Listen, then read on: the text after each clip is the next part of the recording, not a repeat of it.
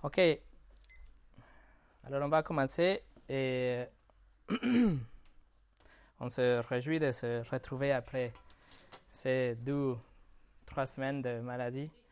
C'est avec un grand plaisir qu'on va ouvrir la parole de Dieu ensemble encore une fois. Et on va ouvrir euh, la parole de Dieu dans le livre de Ézéchiel, chapitre 9. Ézéchiel, chapitre 9 pour continuer notre étude d'Ézéchiel. Aujourd'hui, on va étudier le chapitre 43, mais pour arriver là, on doit voir quelque chose pour euh, euh, nous rappeler du contexte. Nous allons voir euh, en détail la première partie du chapitre 43 et on va survoler la deuxième partie. Alors nous sommes dans cette dernière partie du livre d'Ézéchiel le livre d'Ézéchiel qu'on a déjà parcouru pour quelques années. Et c'est vraiment la fin. Aujourd'hui, on va voir ce que pourrait être la fin du livre d'Ézéchiel parce que aujourd'hui, on va voir qu'il se termine par un, par un crescendo. Comme si c'était une symphonie, aujourd'hui, on arrive au point culminant de la prophétie d'Ézéchiel. On a déjà vu que le temple sera rebâti, sera reconstruit, sera un nouveau temple un bâtiment magnifique, euh, euh, quelque chose de stupéfiant, un temple sur lequel la gloire de Dieu va rester dans ces temps-là, pendant la construction de ce temple, pendant le mille ans du royaume de Jésus sur la terre, mais aussi la présence de Dieu, la gloire de Dieu va rester là, même après, une fois que la nouvelle terre et le nouveau ciel sera recréé. On va voir ça euh, vers la fin de cette étude. Il n'y a rien qui peut être plus bouleversant pour Ézéchiel et aussi pour les exilés à cette époque-là de savoir que la gloire de Dieu avait quitté le temple. Il avait le temple de Salomon quand le temple a été euh, euh, dédié à Dieu. On verra tout à l'heure, la présence de Dieu est descendue et elle est restée là. Mais Ézéchiel a eu une vision dans le chapitre 9 qu'on va visiter aujourd'hui où la gloire de Dieu a quitté le temple et il n'a jamais plus retourné. C'était quelque chose de horrible, c'était quelque chose qui a brisé le cœur d'Ézéchiel et de tous les exilés de savoir que la gloire de Dieu ou la présence de Dieu les avait quittés, abandonnés d'une façon qu'il semblait permanente. Mais Dieu n'a jamais voulu que cet abandonnement du peuple d'Israël soit permanente pour toujours. Parce que la gloire de Dieu, comme on verra aujourd'hui, va revenir dans ce temple qui sera reconstruit dans le futur. Aujourd'hui, on va voir, on va voir ce moment glorieux de l'histoire, de la culmination de la prophétie d'Ézéchiel, quand la gloire de Dieu va revenir sur Jérusalem et va remplir le nouveau temple qu'on a déjà vu sera reconstruit. Voilà ce qu'on va voir aujourd'hui mais avant de commencer, on va prier ensemble. Seigneur, je te demande, au nom de Jésus, de nous instruire aujourd'hui, de nous montrer des vérités qu'on doit voir dans ce texte. Aujourd'hui, c'est la seule fois, peut-être dans nos vies, qu'on va visiter ce texte, ce chapitre 43 d'Ézéchiel. Alors, Seigneur, je te prie que ce soit la fois, l'opportunité de toucher nos cœurs et nous montrer de vérité de ta, de ta gloire, de ta présence, de ta magnificence, de ta justice, de ton pardon, de ton évangile. Montre-nous toutes ces choses, s'il vous plaît, s'il te plaît, Seigneur, à partir de ce texte aujourd'hui. Aide-moi à m'exprimer correctement pour que je puisse communiquer la vérité que j'ai découverte, que j'ai étudiée dans ta parole. Et parle-nous à travers ton esprit. Au nom de Jésus. Amen. Alors le message d'aujourd'hui s'appelle La gloire de Dieu revient. Et on va voir quatre parties aujourd'hui dans notre étude. On va commencer avec la gloire de Dieu part. Numéro 2, la gloire de Dieu revient. Numéro 3, la gloire de Dieu reste. Et numéro 4, la gloire de Dieu demande. Demande quelque chose. On commence avec la gloire de Dieu part. Le 21 juin 2015, j'ai prêché un message qui s'appelait L'homme habillé en lin. Et c'était une étude profonde de ce chapitre 9 du livre d'Ézéchiel. On a regardé cette vision de, que Ézéchiel a eue, que Dieu a donné à Ézéchiel, quand il a vu la destruction de Jérusalem. Il a vu des singes qui sont venus pour massacrer basiquement les gens, sauf tous ceux qui avaient une marque. L'homme de l'an, l'homme habillé en lin, avait scellé tous ceux qui appartenaient à Dieu, et donc les singes, ils ne sont pas touchés ces gens-là. Après, on a vu que cette prophétie est devenue réelle. C'était quelque chose historique. Quand l'armée de Nabucodonosor et l'empire babylonien est venu et ils ont détruit complètement Jérusalem dans l'année 586 avant Jésus-Christ. Ça, c'est, à grosso modo, le, euh, chapitre 9 d'Ézéchiel qui se trouve sur notre site internet, seulement disponible en anglais, mais il est là, en étude, chapitre 9. Et alors, on a vu dans ce chapitre 9 que la gloire de Dieu qui résidait là avait parti. La gloire de Dieu s'est trouvée à l'intérieur du temple, à l'intérieur de cet endroit qu'on appelle le lieu très saint ou le sang des saints. Il avait l'arche de l'alliance. À l'intérieur de l'arche de l'alliance, il avait les deux tables, les deux euh, euh, tablettes de dix commandements de Moïse. À l'extérieur de l'arche, il avait les deux chérubins sculptés. Et au milieu de ces chérubins, il y a, se trouve ce qu'on appelle la siège de la miséricorde ou, le propitiatoire. C'est l'endroit où le prêtre allait pour offrir le sacrifice et euh, intercéder pour son peuple. La gloire de Dieu était là dans une forme d'un nuage. Alors, c'était comme ça. Mais on va voir comment dans le chapitre 9 la gloire de Dieu est partie. Regardez le verset 3. Alors, la gloire du Dieu d'Israël s'est élevée au-dessus du chérubin sur lequel elle était et s'est dirigée vers le seuil du temple. Alors on voit ici que la gloire de Dieu, cette nuage, s'élève de son lieu de résidence et il se déplace vers l'entrée du temple. On va dire qu'il se met dans la porte du temple. Ensuite, verset 4, chapitre 10, verset 4, la gloire de l'Éternel s'est élevée au-dessus des chérubins et s'est dirigée vers le seuil du temple. Alors le temple a été rempli de nuées et le parvis a été illuminé par la gloire de l'Éternel. Ce verset nous rappelle le même fait et nous décrit aussi qu'il avait cette nuage maintenant dans le parvis intérieur avec une grande luminosité. Le mot en hébreu pour cette luminosité, c'est le même mot utilisé pour décrire les charbons brûlants. C'est le même mot utilisé pour décrire des lumières des éclairs, ou même le feu. C'était une luminosité qui peut nous, nous faire devenir aveugles. Et c'est cette nuage qui est en train de partir. Et ici, on a la première étape de cet départ de la gloire de Dieu. Deuxième étape, regardez les versets 18 et 19.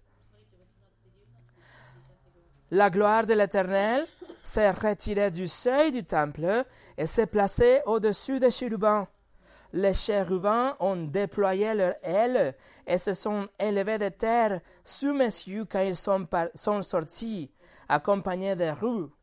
Ils se sont arrêtés devant l'entrée de la maison de l'Éternel côté est, et la gloire du Dieu d'Israël était au-dessus de eux, tout en haut. Alors les chérubins et la gloire de Dieu, ils bougent de l'entrée du temple maintenant à la port extérieur de côté est. Ils sont maintenant dans le, le mur extérieur du temple, si vous vous souvenez de cette petite illustration que vous avez vue la dernière fois. Ils sont en train de partir. Et troisième étape, étape finale, chapitre 11. Regardez le chapitre 11, euh, versets 22 et 23. Les chérubins ont déployé leurs ailes accompagnés de roues, et la gloire du Dieu d'Israël était au-dessus de eux, tout en haut. La gloire de l'Éternel est montée au-dessus du centre de la ville et s'est arrêtée sur la montagne qui se trouve à l'est de la ville. Voilà la gloire de Dieu est partie complètement du temple. Il sort de la ville et maintenant elle se pose, elle se met sur le mont des Oliviers à l'est. Et ça, c'est très significatif et très important parce que ça, c'est la dernière fois que la gloire de Dieu a été vue, même dans une vision. Alors, vous avez vu que la gloire de Dieu est partie. Pourquoi la gloire de Dieu est partie? À cause du péché de Jean. À l'intérieur du temple, il avait de l'idolâtrie, il avait des abominations sexuelles, il avait de la justice de soi. Les gens, ils pensaient qu'ils pouvaient arriver à achever le paradis par leurs propres œuvres. Ils ont pensé qu'ils pouvaient euh, inventer une nouvelle religion, une, image de Dieu avec laquelle ils s'étaient confortables. Et tout ça a fait que le jugement de Dieu est tombé sur Jérusalem. La ville a été détruite dans l'année 586 avant Jésus-Christ et la gloire de Dieu est partie. Et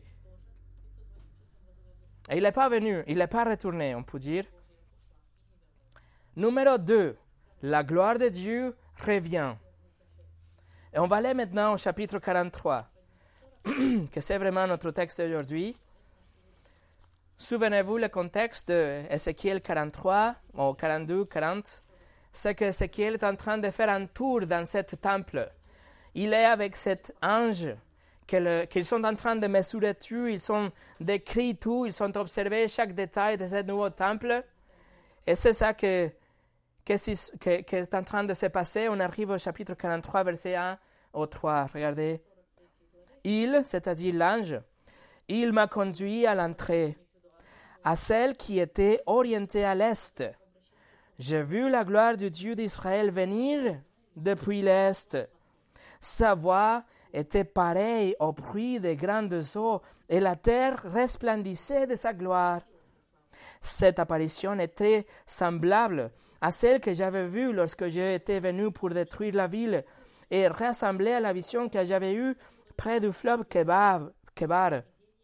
Alors, je suis tombé le visage contre terre. Voilà, mes amis, voici l'aboutissement, le point culminant de la prophétie d'Ézéchiel, le livre d'Ézéchiel, c'est que la gloire de Dieu revient. Ézéchiel se trouve là, maintenant dans le temple, et il regarde vers l'est où la gloire de Dieu était partie, et là il dit, j'ai vu la gloire de Dieu venir depuis le est. La gloire de Dieu revient parce que le temple est prêt, le temple est propre, la ville, la ville d'Israël est prête et propre. Les Juifs, ils ont accepté le Messie, Jésus-Christ, et maintenant la gloire de Dieu revient pour habiter et remplir le temple. Parce que sans la présence de Dieu, sans la gloire de Dieu, le temple serait qu'un bon bâtiment, serait qu'un musée. Ézéchiel est début, il regarde la porte de l'Est, d'où la gloire de Dieu était partie dans le chapitre 10, et la gloire de Dieu revient depuis le monde des Oliviers. Et c'est évident que Ézéchiel est accablé, choqué à cause de cette vision. Personne avait vu la gloire de Dieu comme ça. Personne savait que la gloire de Dieu reviendrait après la destruction de Jérusalem.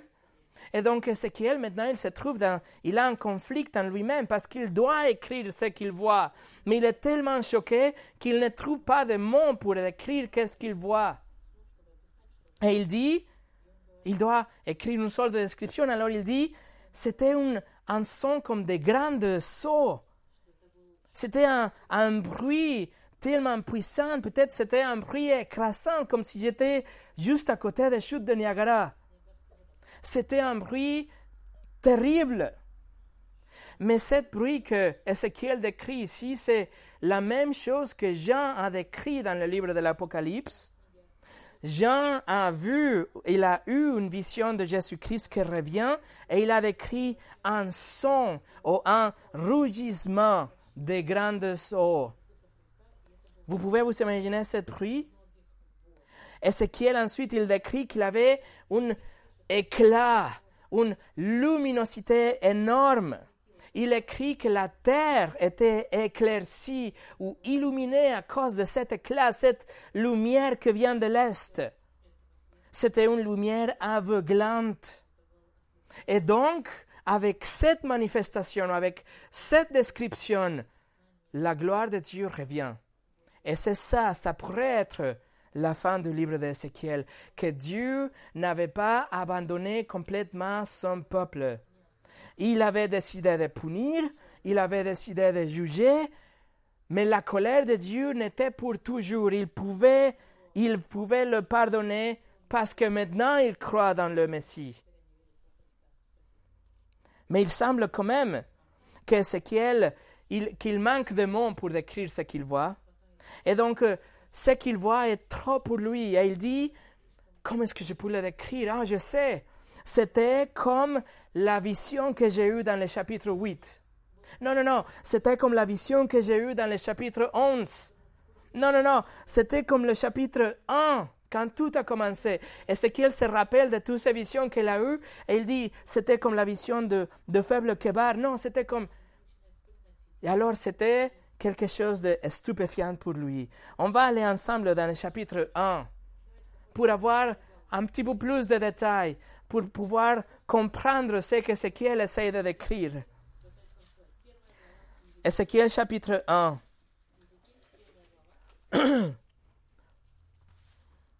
Quand tout a commencé, on a regardé ça en décembre 2014. Verset 4. Ézéchiel chapitre 1, verset 4. Alors que je regardais, un vent impétueux est arrivé du nord, ainsi qu'une grande nuée et une gerbe de feu. Tout autour, une lumière rayonnait. Au centre, il avait comme un éclat étincelant qui sortait du milieu de feu. Et ensuite, Ézéchiel, il décrit des, des, créatures, il décrit des anges dans cette vision. Et sautez au verset 26, regardez verset 26 ou 28. Au-dessus de la voûte céleste qui était sur leur tête, il y avait, écoutez, il y avait quelque chose similaire à une pierre de saphir qui ressemblait à un trône et sur, cette forme de trône apparaissait quelqu'un dont l'aspect ressemblait à celui d'un homme tout en haut. J'ai vu comme un éclat étincelant, comme du feu qui enveloppait tout autour.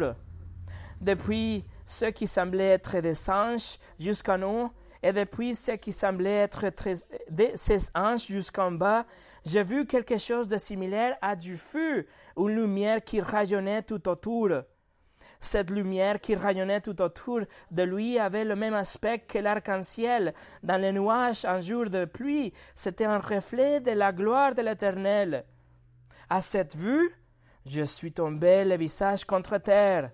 Puis j'ai entendu quelqu'un me parler. Ézéchiel a éprouvé exactement la même vision accablante. Vous voyez, il a, il a vu cette chose tellement puissante au début de son ministère, chapitre 1, mais aussi à la fin de son livre, chapitre 43.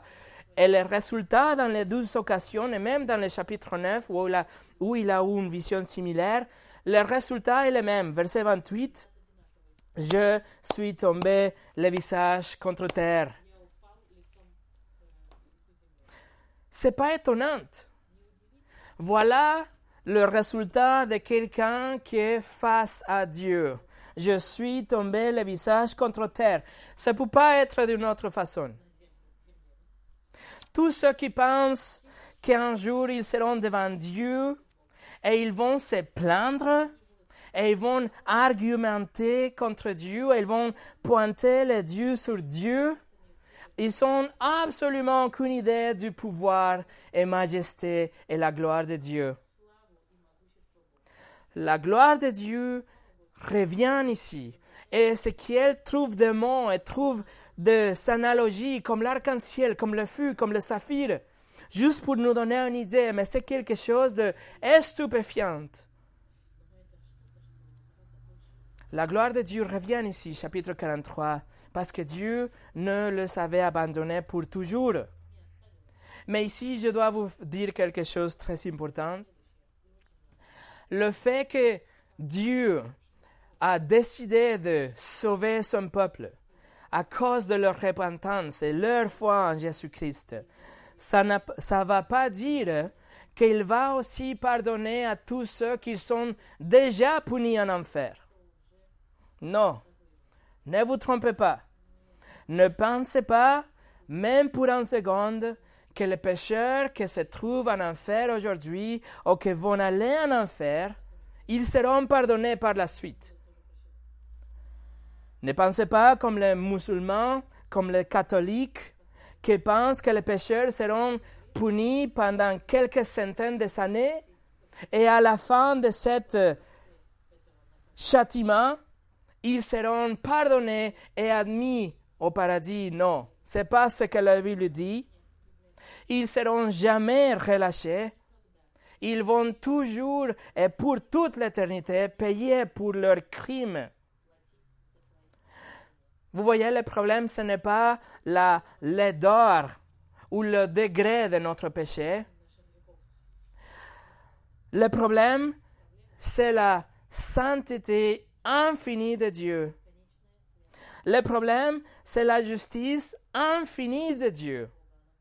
Que même avec un mensonge qu'on a commis, le crime est puni pour toute l'éternité. Pourquoi? Parce qu'il est un Dieu infini, un Dieu éternel, et sa justice est infinie et éternelle. Est-ce que ça vous semble trop?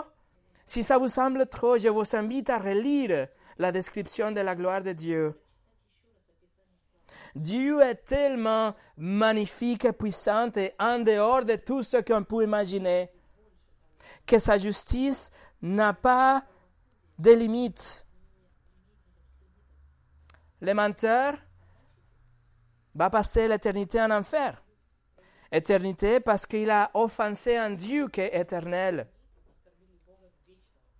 Vous voyez, si je dis à mon sage, à mon fils, si je mens à mes enfants, la, la conséquence de mon péché contre eux, c'est qu'ils vont juste euh, peut-être être fâchés contre moi. Si je mens ma femme, la punition, c'est que peut-être elle fera que je me couche dans le canapé ce soir.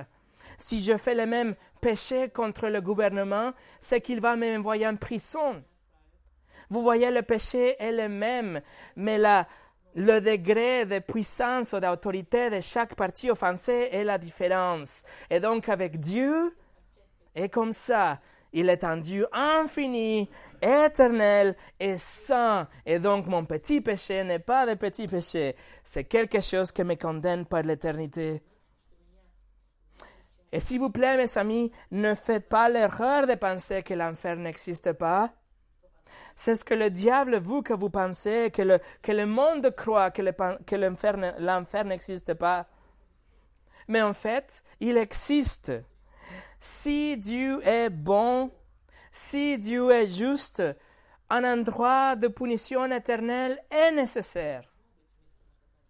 Jésus a parlé de l'enfer beaucoup plus qu'il a parlé du ciel, du paradis, vous le savez. Écoutez le mot de Jésus. Comment est-ce qu'il a décrit cet endroit qui s'appelle l'enfer? C'est le mot de Jésus-Christ. Il a dit, c'est l'endroit de feu éternel. Il a dit, de feu inextinguible. Il a dit, un endroit où le feu n'est pas éteint. Il a dit, un endroit de tourment et feu. L'apôtre Paul, il, il appelle un lieu de destruction éternelle. L'apôtre Jean, il appelle un endroit où la fumée et le tourment s'élèvent pour toujours et à jamais. Il appelle un lac de soufre brûlant. Il appelle où les méchants sont tourmentés jour et nuit pour toujours et à jamais. Ce ne peut pas être plus clair que ça. Le choix est à vous. Est-ce que vous pensez que la Bible est en train de mentir et Jésus et Paul et Jean et vous, et vous décrivant un enfer comme ça? Mes amis, l'enfer est pour toujours et il n'y a pas de sortie de secours. En réalité, si vous êtes là, vous ne pouvez pas jamais sortir. Et en réalité, soit vous, vous payez pour vos péchés en enfer pour l'éternité, soit vous laissez que Jésus paye pour vous. Soit vous croyez que Jésus a payé pour vous, que Jésus a payé pour tout, comme on a chanté tout à l'heure. C'est le doux chemin. C'est le seul deux vérité que je vous présente, dont tout est fausse. Soit vous payez en enfer, soit Jésus a payé pour vous. La seule façon d'échapper à l'enfer est de ne pas y aller. La seule façon de ne pas y aller, c'est que Dieu ne vous punisse pas pour vos péchés. La seule façon pour que Dieu ne vous punisse pas pour vos péchés, c'est d'être pas coupable de péché, de ne pas le mériter. Et le seul moyen de ne pas le mériter, c'est de jamais avoir péché. Mais vous avez déjà péché. Alors, le seul choix qu'on a, le seul moyen, la seule sortie qu'on a est d'avoir quelqu'un qui paye pour nous, d'avoir quelqu'un qui prend notre punition pour satisfaire la justice divine de Dieu, la justice éternelle de Dieu, et c'est ce que Jésus a accompli pour vous et pour moi. Jésus-Christ a souffert et est mort et a satisfait la justice de Dieu pour que vous ne devrez pas payer pour votre péché parce que quelqu'un a déjà payé pour vous. Moi, je mérite l'enfer, oui, mais Jésus a payé pour tout. Quand vous vous repentez, quand vous croyez que Jésus a payé pour vous, Dieu vous donne le cadeau de la vie éternelle. Dieu vous donne le pardon de vos péchés et vous promet un endroit au paradis. Il vous promet qu'il n'y a rien à craindre, que le moment quand votre cœur s'arrêtera, arrêtera, vous serez au paradis, pas parce que vous êtes une bonne personne, mais parce que quelqu'un a payé pour vous. Alors repentez-vous aujourd'hui et croyez en Jésus-Christ. Ça, c'est une parenthèse par rapport à l'enfer, par rapport à le pardon de Dieu qu'il offre à tous ceux qui viennent à lui. Mais on va revenir à Ézéchiel 43. Regardez le verset 4 et le verset 5. La gloire de l'Éternel a pénétré dans le temple en passant par l'entrée qui est orientée à l'est. L'Esprit m'a alors enlevé et m'a conduit dans le parvis intérieur. J'ai vu la gloire que la gloire de l'Éternel remplissait le temple. La gloire de Dieu reste, revient, mais maintenant, il a rempli le temple. Et c'est ce qui s'est passé aussi dans les jours de Moïse, quand Moïse avait le tabernacle. Et il a dédié le tabernacle à Dieu. Dans le livre d'Exode, on lit Alors une nuée couvrit la tente de la rencontre, et la gloire de l'Éternel remplit le tabernacle. Et la même chose s'est passée avec le roi Salomon quand il a offert le temple de Dieu à Dieu. Dans le livre de Un roi, on lit au, au moment où les prêtres sortent du lieu saint, la nuée remplit la maison de l'Éternel. Les prêtres ne purent pas y reprendre leur service à cause de la nuée. La gloire de l'Éternel remplissait en effet la maison de l'Éternel. Et d'ailleurs, ces douze occurrences qu'on voit ici, Moïse et Salomon, ils ont vraiment vu, le peuple d'Israël, ils ont vraiment vu la gloire de, de Dieu. Là, Ézéchiel, il voit, mais c'est une vision. Alors c'était quelque chose que les gens, ils connaissaient déjà. Et ils se réjouissent. Ils vont se réjouir quand Ézéchiel va annoncer que la gloire revient. Mais maintenant, numéro 3, la gloire de Dieu reste. Regardez verset 6 ou 9, pardon verset 6 au 9. J'ai entendu quelqu'un me parler depuis le temple, tandis que l'homme se tenait près de moi. Il m'a dit, Fils de l'homme, voici l'emplacement de mon trône, l'endroit où je poserai la plante de mes pieds. C'est là que j'habiterai pour toujours au milieu des Israélites. La communauté d'Israël et ses rois ne porteront plus euh, atteinte à la pureté de mon saint nom par leur prostitution et par les cadavres de leurs rois sur leur haut lieu. Ils mettaient sur leur seuil près de mon seuil les montants les montants de leur portée près de mon montant et mes portes, de sorte qu'il n'y avait plus qu'un mur entre moi et eux. Ils sont aussi portés atteinte à la pureté de mon saint nom par les pratiques abominables auxquelles ils se sont adonnés. C'est pourquoi j'ai laissé dévorer dans ma colère. Désormais, ils éloignent, éloignent de moi leur prostitution et les cadavres de leur roi, si bien que j'habiterai pour toujours au milieu de eux. Ézéchiel, il voit là, il est en train de voir la structure du temple qu'on a étudié la dernière fois, et il voit que la gloire de Dieu est là, qu'elle remplisse, et maintenant, qu'elle remplisse la maison, mais maintenant aussi il écoute une voix, et cette voix, regardez ce qu'il dit dans le verset 7, il dit, c'est la voix de Dieu, évidemment, il dit, voici l'emplacement, emplacement de mon trône, l'endroit où je poserai la plante de mes pieds. C'est là que j'habiterai pour toujours au milieu des Israélites. Et regardez la dernière partie du verset 9. Il répète, si bien que j'habiterai pour toujours au milieu de eux. Alors le lieu d'habitation de la gloire de Dieu est maintenant, à partir de là, au milieu de son peuple. On sait bien que dans le livre d'Exode, Dieu était parmi son peuple, mais après une longue histoire d'apostasie, cécité, péché, dispersion et jugement, la gloire de Dieu est partie après qu'ils sont rejetés pendant des années et des siècles, le Messie, le Seigneur Jésus-Christ. Mais maintenant que la gloire revient, ils disent maintenant, je, la gloire reste et je vais rester là pour toujours. Il restera là pour toujours parce qu'il n'y aura plus d'idolâtrie. Il n'y aura plus de blasphème.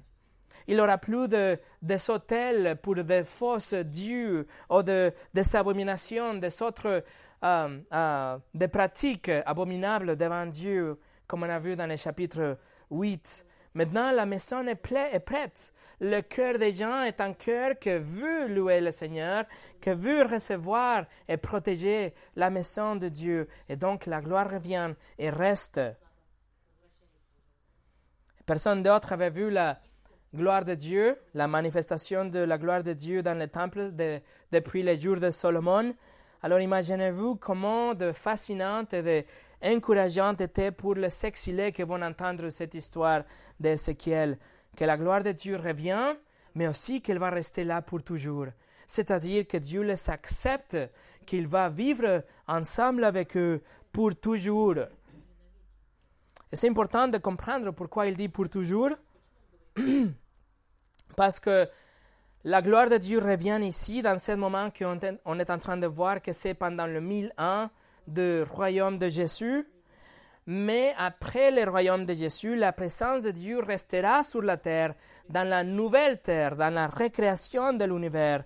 Mais il n'y aura plus de temple. Je vais vous montrer, on va aller ensemble dans le livre de l'Apocalypse, chapitre 21.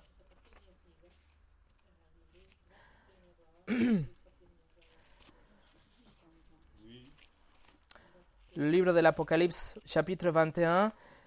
Ici, on parle après le mille ans du royaume de Christ, après la dernière rébellion, vous vous souvenez de Gog et Magog, après la dernière bataille, après la récréation de la planète, la nouvelle terre, la nouvelle, le, nouveau, euh, euh, le nouveau ciel. Regardez ce que Jean décrit dans le verset 1 à 4.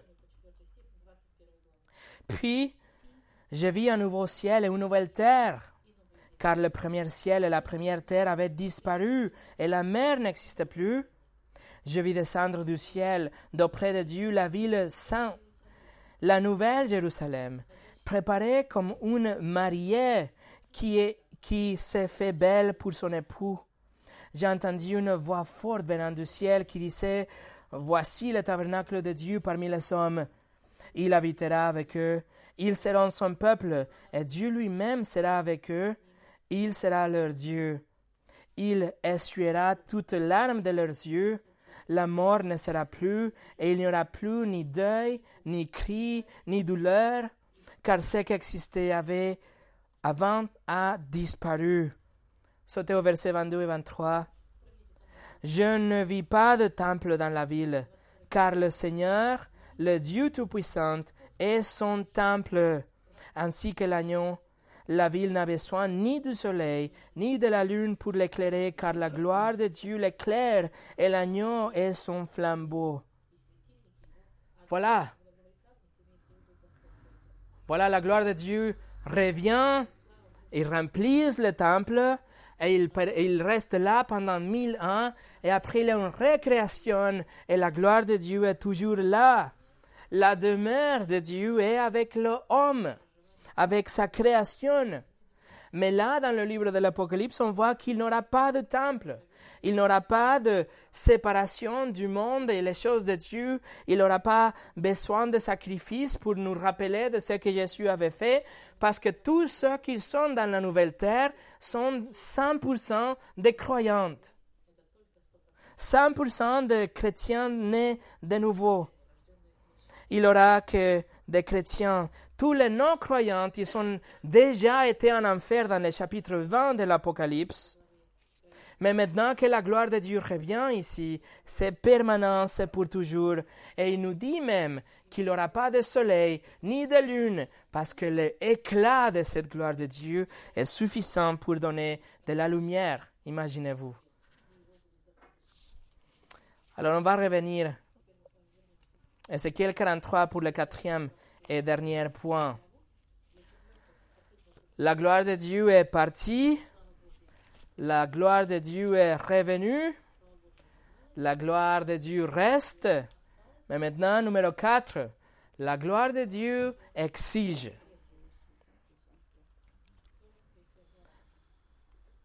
Regardez le verset 10 jusqu'au 12.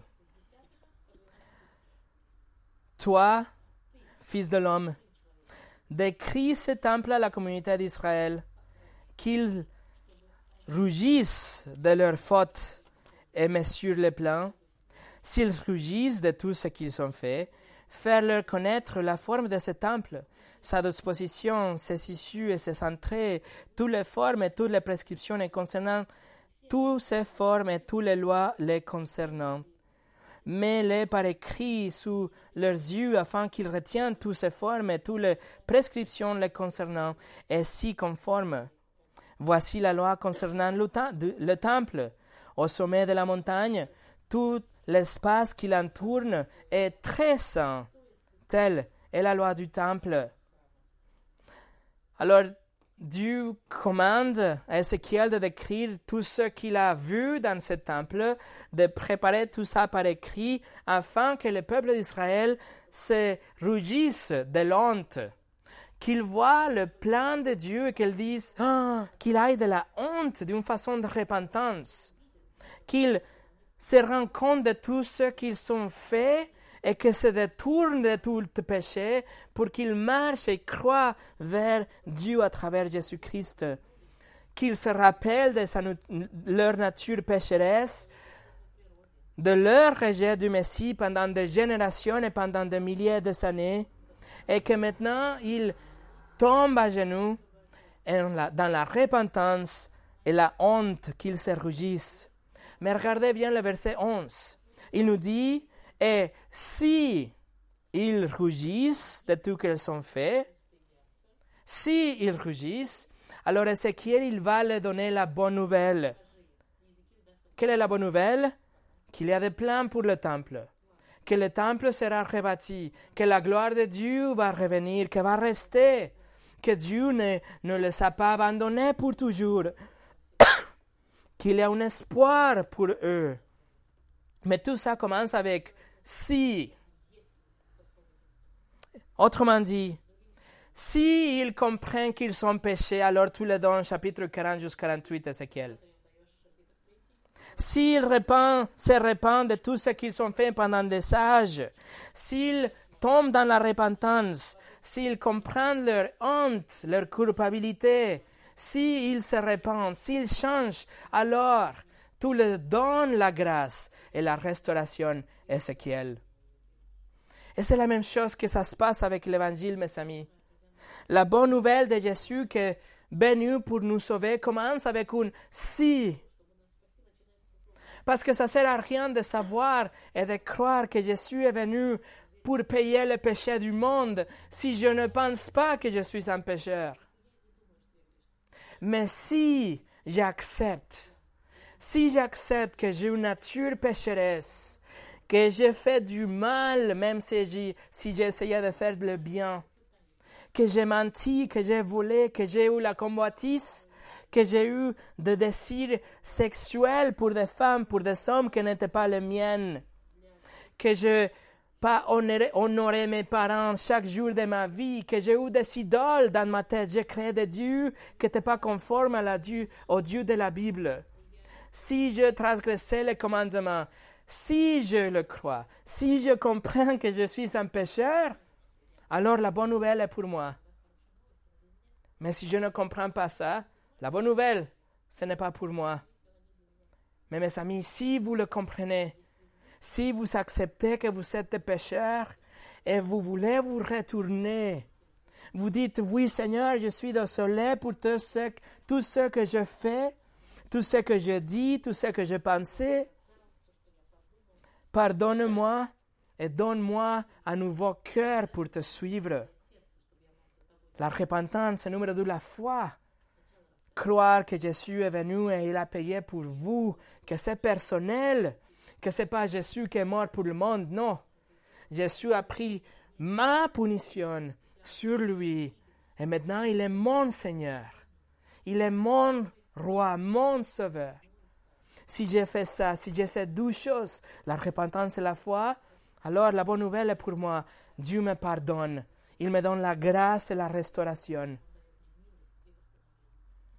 Et ça, c'est la clé de cette vision d'Ézéchiel et du livre d'Ézéchiel.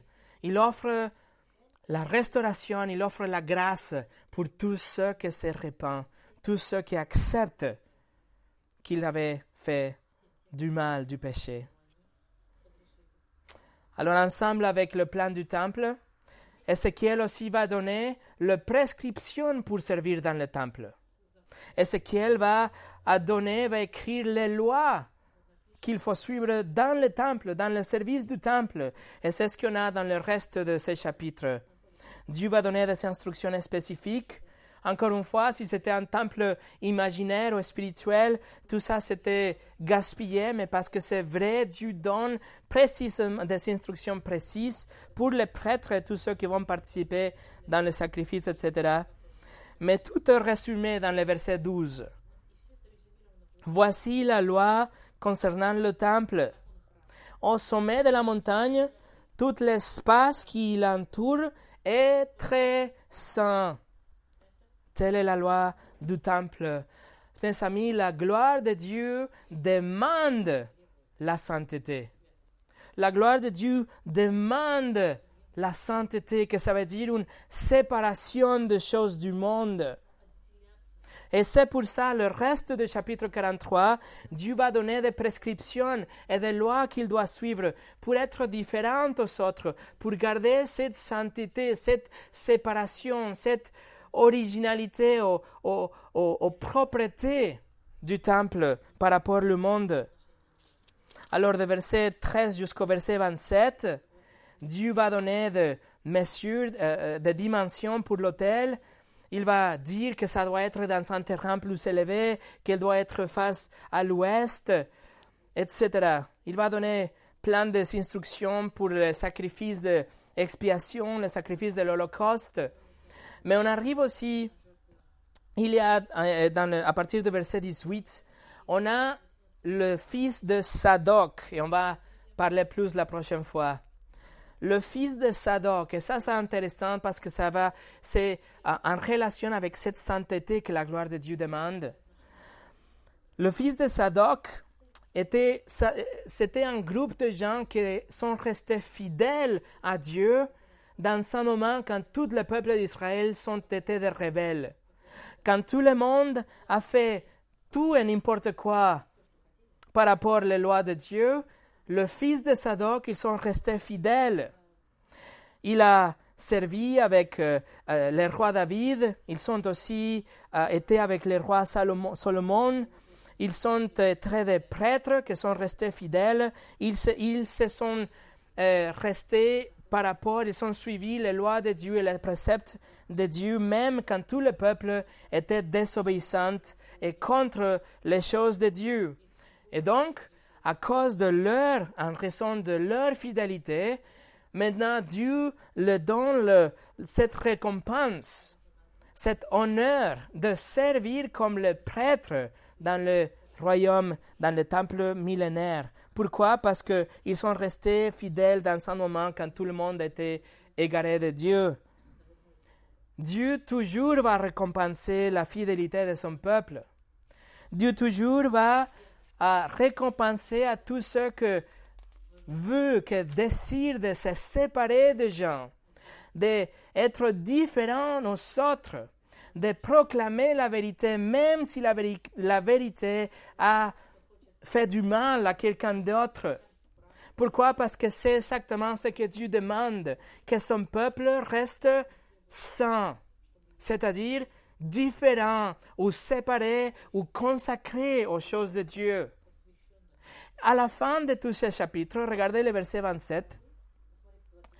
Verset 27, juste pour vous montrer une phrase, c'est marqué Lorsqu'on arrivera au but de cette période, de le huitième jour et après, les prêtres offriront vos holocaustes et vos sacrifices de communion sur l'autel. Et je vous serai favorable, déclare le Seigneur l'Éternel. Alors une fois qu'ils ont suivi toute la procédure, qu'ils ont gardé toutes les lois pour servir dans le temple, ces gens-là, ils vont offrir le sacrifice. Et Dieu dit, je vous, je vous serai favorable parce qu'il demande cette sainteté, cette séparation des autres. On doit être séparé, mes amis. Il y a une séparation de tout ce qui est chrétien et tout ce qui est mondain. On ne doit pas nous conformer aux pensées des autres. On doit être différent, même si les autres nous critiquent et ils disent qu'on est des fanatiques. Regardez, on va aller dans le Nouveau Testament, le livre de Romains, chapitre 12, et avec ça on va finir.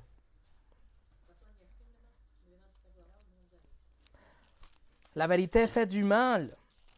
La vérité fera que des amis et même des membres de nos familles nous donnent le dos, nous tournent le dos. Mais est-ce qu'on croit dans cette vérité? Regardez versets 1 et 2. Paul écrit, je vous encourage donc, frères et sœurs, par, la par les compassions de Dieu, à offrir votre corps comme un sacrifice vivant, saint, agréable à Dieu. Ce sera votre part un culte raisonnable. Ne vous conformez pas au monde actuel, mais soyez transformés par le renouvellement de l'intelligence afin de discerner quelle est la volonté de Dieu, ce qui est bon, agréable et parfait. Alors on doit offrir nos corps pour être transformés, que notre intelligence soit transformée pour qu'on puisse discerner, c'est-à-dire séparer la vérité de tout ce qui est presque la vérité. Est-ce qu'on doit se habiller ou écouter la même musique, regarder le même film ou parler comme les autres, ou on doit plutôt être différent?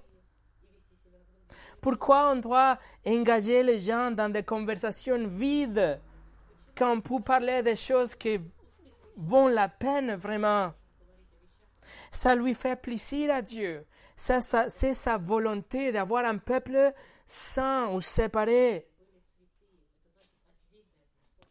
Alors, juste pour clarifier, mes amis, avec ça, on va finir. Vous et moi, nous ne sommes pas saints dans le sens qu'on n'a jamais péché, non. Nous sommes des pécheurs, nous sommes nés avec du péché, on a de péché dans notre sang, si vous voulez, et on commet des péchés, mais nous pouvons être acceptés par Dieu grâce à la sainteté de Dieu qu'il a imputée dans, dans chaque chrétien. C'est-à-dire qu'un chrétien est un pécheur avec une sainteté imputée, quelque chose qu'on a reçu, qui nous, nous habille dans cette sainteté. Et grâce à ça, on peut être accepté par Dieu. Notre seul espoir, donc, est en Jésus-Christ, le seul qui est mort et ressuscité pour apaiser la, la colère de Dieu. La justice de Dieu a tombé bah, avec toute sa magnitude sur lui, sur la croix. Et sa vie parfaite, le fait qu'il a jamais péché, il nous le donne à nous, et nous, on peut être sans péché, même si on est des pécheurs. Il échange notre vie pour sa vie. Il échange notre péché pour son non-péché. Et aujourd'hui, on peut être saint dans le sens qu'on est séparé.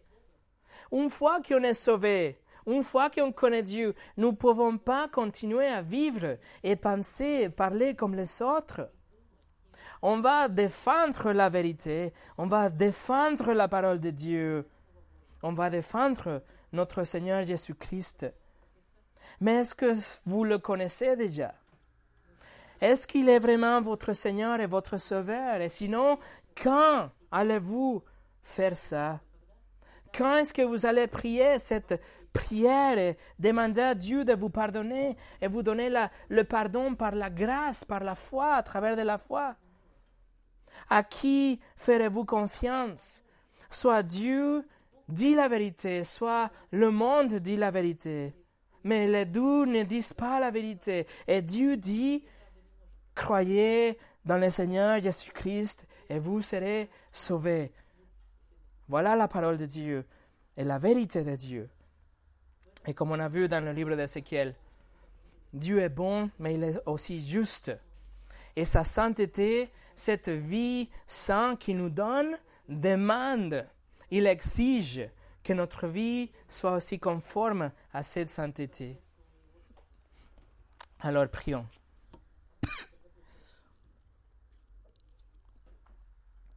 Seigneur, aide-nous, s'il te plaît, avoir une vie changée, avoir une intelligence, intelligence renouvelée, à penser différemment, à parler différemment, euh, agir différemment, être digne d'être appelé tes enfants et disciples de notre Seigneur Jésus.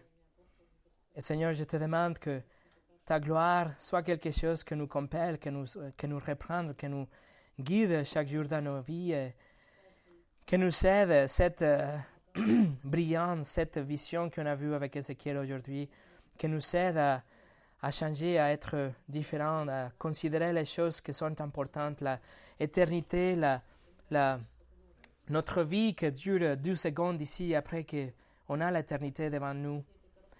Et Seigneur, merci que le Seigneur a pris notre péché, qu'il est venu dans cette mission pour sauver l'humanité. Tout ce qu'on doit faire, c'est de croire. Et tu nous le donnes, tu nous donnes le pardon des péchés. Tu ne, tu ne peux pas, tu ne peux pas mentir tu dis la vérité quand tu dis euh, que tous ceux qui croient dans ton Fils seront sauvés. Nous te remercions. Au nom de Jésus. Amen.